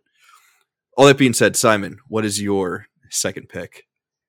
All right, I, I've been trying. I have a really good third pick, and I've been trying to decide what my second pick should be. Uh, so I'm going to pick this film, Maniac, uh, which is another sort of scrappy indie uh, sort of exploitation film uh, from the 1980s uh, that takes place in New York City, and it's a guy who mostly kills prostitutes. It's like kind of the bulk of the movie. The connection is that the special is some of the best work, some of the best gore and special effects from special effects artist Tom Savini, who did not work on Night of the Living Dead, but started working with Romero on Dawn of the Dead and so on. Uh, and in the 90s, is the person who remade Night of the Living Dead. Um, Oh, and directed that. So that's a, that's a connection. And that's an interesting movie, but it's not my pick. Not my pick for the canon. Maniac is the pick. the the remake of Night of the Living Dead is not your pick, but Maniac is the pick. Maniac is like- the pick. That sounds like you don't see a lot of horror movies in New York City. Uh, Yeah, and you got it it. It's Can- the 1980 Candyman? because they kind of yeah yeah, Or no, I think that's Chicago. They, yeah, Oh. yeah, Candyman But then, Chicago. but then there's the Friday the 13th one, which like doesn't make any Yeah. sense. Like, Yeah, the new, Uh, the new Jason Scream Manhattan. movie was in uh, yeah. New yeah, York, I think. yeah, kind of. that was fun though. Uh, but if, if you if you watch Maniac, you have to watch the 1981 because they did remake it like 10 or 30 years ago with Elijah Wood, and that one not so much Elijah Wood as the as the Oh. killer. Well, I mean, I'm kind of sold on that one too. yeah, I mean, I think I they're love both Wood. fun. So, yeah, yeah. we love Elijah Wood. What? Come on, come on. Yeah, we're gonna watch the Elijah Wood version. pop that on. yeah, not we'll even a watch- question. we'll I watch watch that one before I watch? Yeah. Which which order should should, I do you it? should watch them simultaneously. I just think. do That the would- that's the SpongeBob meme. experiment. Do the SpongeBob yeah. meme where my eyes are just cross-eyed. I like Yeah. that. That's the way to consume art these days. Um, No, it's I don't like the NFTs, word man. content. Oh, dude, love NFTs. So All for my it. second pick, I'm gonna go with a zombie movie that Nice. is pretty whack, but also a movie that I like really adore for some reason from a filmmaker who I understand to be I'll say problem not problematic, but a filmmaker who is controversial, but who I still I still appreciate what it is that this person does despite me realizing that they are not making amazing films. But for some reason, I really dig Zack Snyder and I really dug Army of the Dead. It has I like that wild movie kills. too. That movie was so fun. it's about nothing, but is also about everything because Zack Snyder is Zack Snyder and he really leans into his sensibilities. And if you hate if you hate his sensibilities, you'll hate that movie. But if you're like, yeah, I appreciate what Zack Snyder does, then you'll you'll dig that movie. I I really like Army of the Dead. So that's my That's a great. That's a great choice. I feel that movie is a fun and kind of weird zombie movie. Yeah, he's doing a weird sure. thing with the with like what zombies can be. He's just like he's Yeah. having, he's having fun with it. You know, why not? Yeah, which is also how I feel about his Dawn of the Dead. Like I feel like he had fun with his Dawn of the Dead. Yeah, and people love his Dawn of the Dead remake. yeah, it's pretty fun. He's just vibing. Let the guy vibe. Let the guy make fun movies, even Yeah. if he kind of snide. sometimes. Just let the snide Yeah, man let- snide. let Snide, let Snide man snide man release the Snyder cut. I'm here for the Snyder cut. I don't care. I said it. Whatever. All I of like it. I like single I like all the, I like all the Snyder cuts. I like Batman v Superman. I don't care. I like it. I like the Ultimate Edition. Matt, what's He's an final auteur, pick? man. You gotta, you gotta He's respect. an He's, a auteur. peacock. You gotta let him Dude. fly sometimes. He's a Zack Snyder is a modern day Michael Bay. And if you can't get on board with that, then you're just missing out. You're That's true. you're doing a disservice to yourself, frankly. Nut up or shut up. I don't know how that applies.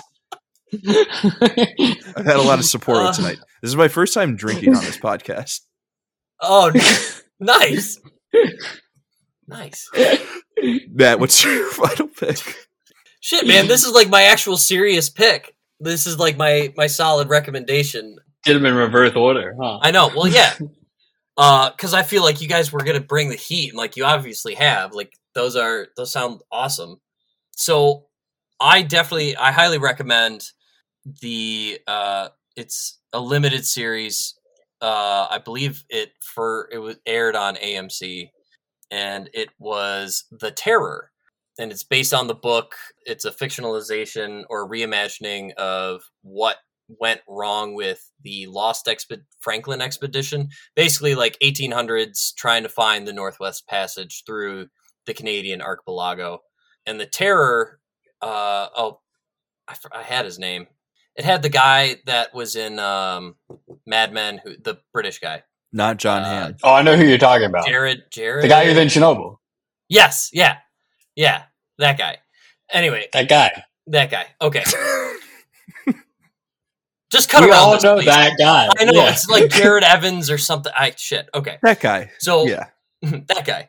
So I recommend the Terror limited series that was on AMC. How it kind of relates is the Franklin expedition historically, they ultimately believe that it ended in cannibalism. Uh, Nice. and like the, the the crewmates kind of left to their own demise a lot of interesting stuff but the terror itself is a reimagining of like there was this mystic outside like terror that actually like plagued them and like feasted on them. But they also resorted to cannibalism after hmm trying to survive in Oh, the cool. Arctic. So yeah, uh, but it also it reminds me of Night of the Living Dead because there are like these tense moments of like the characters kind of infighting and like trying to take leadership and do what's best for the group and like what how to survive this onslaught of not only you know the frigid Arc- Arctic and and trying to survive with their ship stuck in ice, but they're also dealing with this mysterious mystical beast of sorts. So yeah, Nice. definitely recommend. That sounds the rad. Terror. Yeah, it's it's awesome. Yeah, that sounds awesome. Definitely a yeah, this watch. like totally flew under my radar. That sounds sweet. yeah, Yeah. that sounds really super good. sweet. And it has that guy. yeah. And that guy. Yeah. Yeah, that guy. That guy What, is. in what is the cost of lies? that guy from Chernobyl. it. Uh, I never finished Chernobyl. I didn't really like it that much. Simon, what's your final pick? All right. Um, all right. So I gave you a zombie movie. Gonna And blow by then- that Chernobyl take. Yeah. You said no we'll hot come back takes. to that. We'll come back to it. Craig after. Mazin is an auteur. All right, we'll come back to it after. Uh, so I gave you a zombie movie, and then I gave you like another like sort of gory exploitation film. So my next thing is not a movie, and it's not a horror or a zombie thing, but it is a TV show worked on by George Romero. So after uh, Night of the Living Dead, he was like trying to make the money. He was still working in advertising, and he got the money to work on this television sports documentary series called The Winners. Uh, so it's a bunch of sort of 50 minute episodes. Uh, and kind of like with zombies, where he's more interested in human drama at some point. And Mhm. the winner is George Romero is like not really that interested in sports. Uh, he's like kind of more interested in the athletes and like what they have to say. It's very hard to watch this because most of it is completely lost. But there's one full episode of the winner that you can find on YouTube or anywhere, and it's called Juice on the Loose. And it is the Oh. O.J. Simpson, the winner episode, directed by George Romero. Uh, and so it was in the 70s, so it's like sort of pre uh, some of OJ's more memorable media moments. Uh, but it's really, really interesting. Uh, like a lot of like different, like crazy conversations about sports and race and capitalism is really engaging. The only way that this episode is available to the public is that somehow someone got a, a copy of it and it was released as an Easter egg uh, on a movie, on a softcore pornographic movie uh, called The Bare Wench Project, which is a, just a, a porno parody of the Blair Witch Project. And that's Also how this movie is. Yeah, also in the game. and so that's how you can watch Juice on the Loose on YouTube anytime you want. Directed So- by George Romero. but when you watch it on YouTube, the the softcore porn parts are cut out. Not not part of it. I think you have to purchase that separately and, Okay. and reconstruct that viewing I just- experience if you're interested. Okay, So it's an I Easter egg so- on that. Yeah, Like if I buy that DVD, I can find. yeah. that I think if Easter you egg. buy the DVDs on that, but I think that DVD is like long out of print. It's like a, a horrible like B picture. I was just like I was I was worried that if I wanted to watch this OJ documentary, I would have to sit through 20 minutes of like awkward softcore porn. No, it's a full feature, so it's it's more like an hour and a half. Or so. Oh, and then I get to watch the OJ doc. and then about an hour of OJ. Yeah, but pretty good. Um, soft porn and that's, OJ. That's a Yeah. wild that's a wild pick. yeah, Which I had to go out there with that one. which kind of ties into my last pick in a really weird way. But I remember when we were studying abroad, some of our classmates and us, we all bought a nudie magazine in Paris and it came with a DVD and we thought that it was going to be just like like boobies that we were going to be watching. Like the Bare Wench, like the Bare Wench project. Probably. Yeah, like like maybe some softcore porn, but mostly just like boobies. And we popped in that DVD, and it was like yeah, some of the most hardcore pornography I've ever seen, and it was such an uncomfortable viewing experience. That's not my recommendation. Um, but Oh, it kind of man. ties into. How's he going to tie this? Did George Romero direct that? Like, But for my final pick, I did kind of want to do something that was Pittsburgh related because Night of the Living Dead Nice. is one of the great Pittsburgh movies.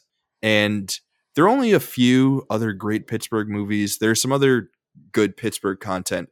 All that's to say is I'm not recommending something Pittsburgh related, but I am recommending something else that I think that we all watched together in our flat in London. And Okay. uh, I feel like this viewing experience was like a really special one to me. It sort of like represented everything that was great about about that summer that we spent abroad and you know all the the friends that we made there and, and, and all that good stuff and a movie that I still think very fondly of.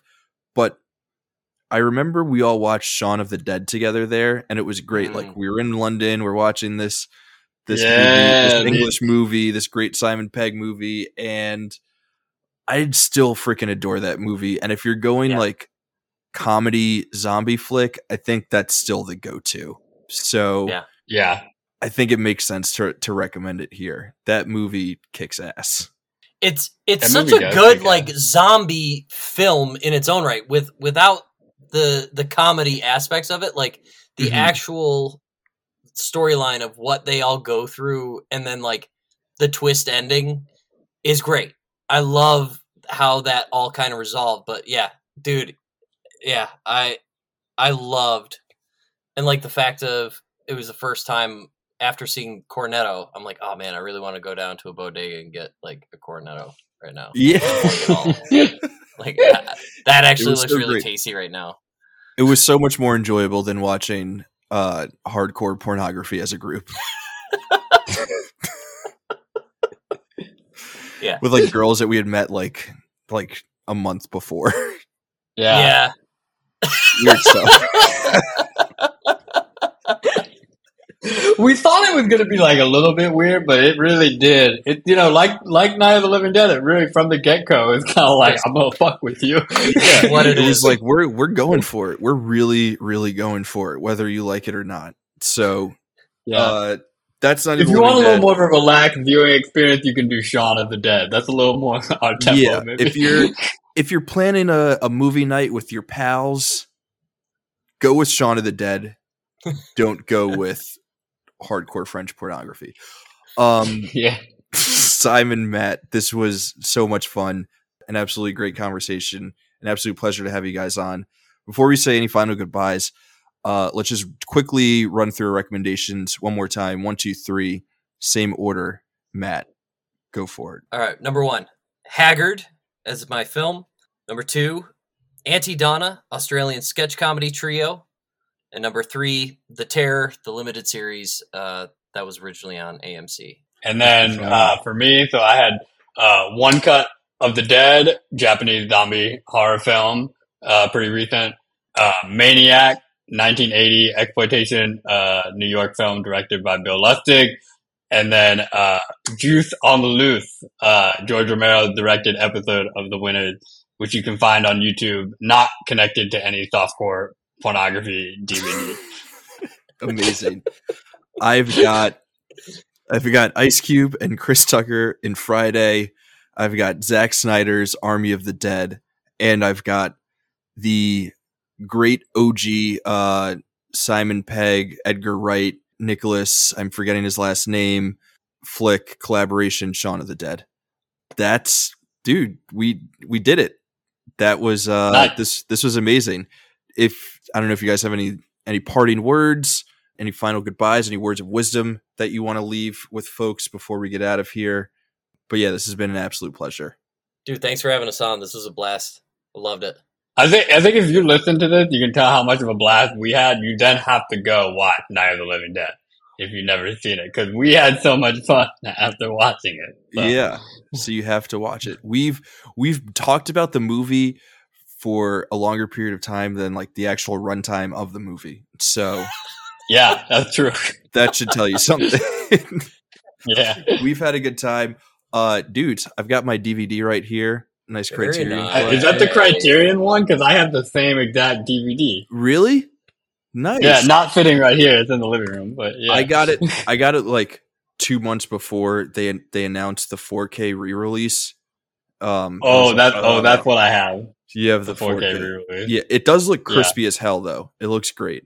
Yeah. Um, it's so good. I, wa- I Let's watched on Amazon Prime. I have here. Let me pull up my Prime so I can feel a part of this. Pull up your Prime account.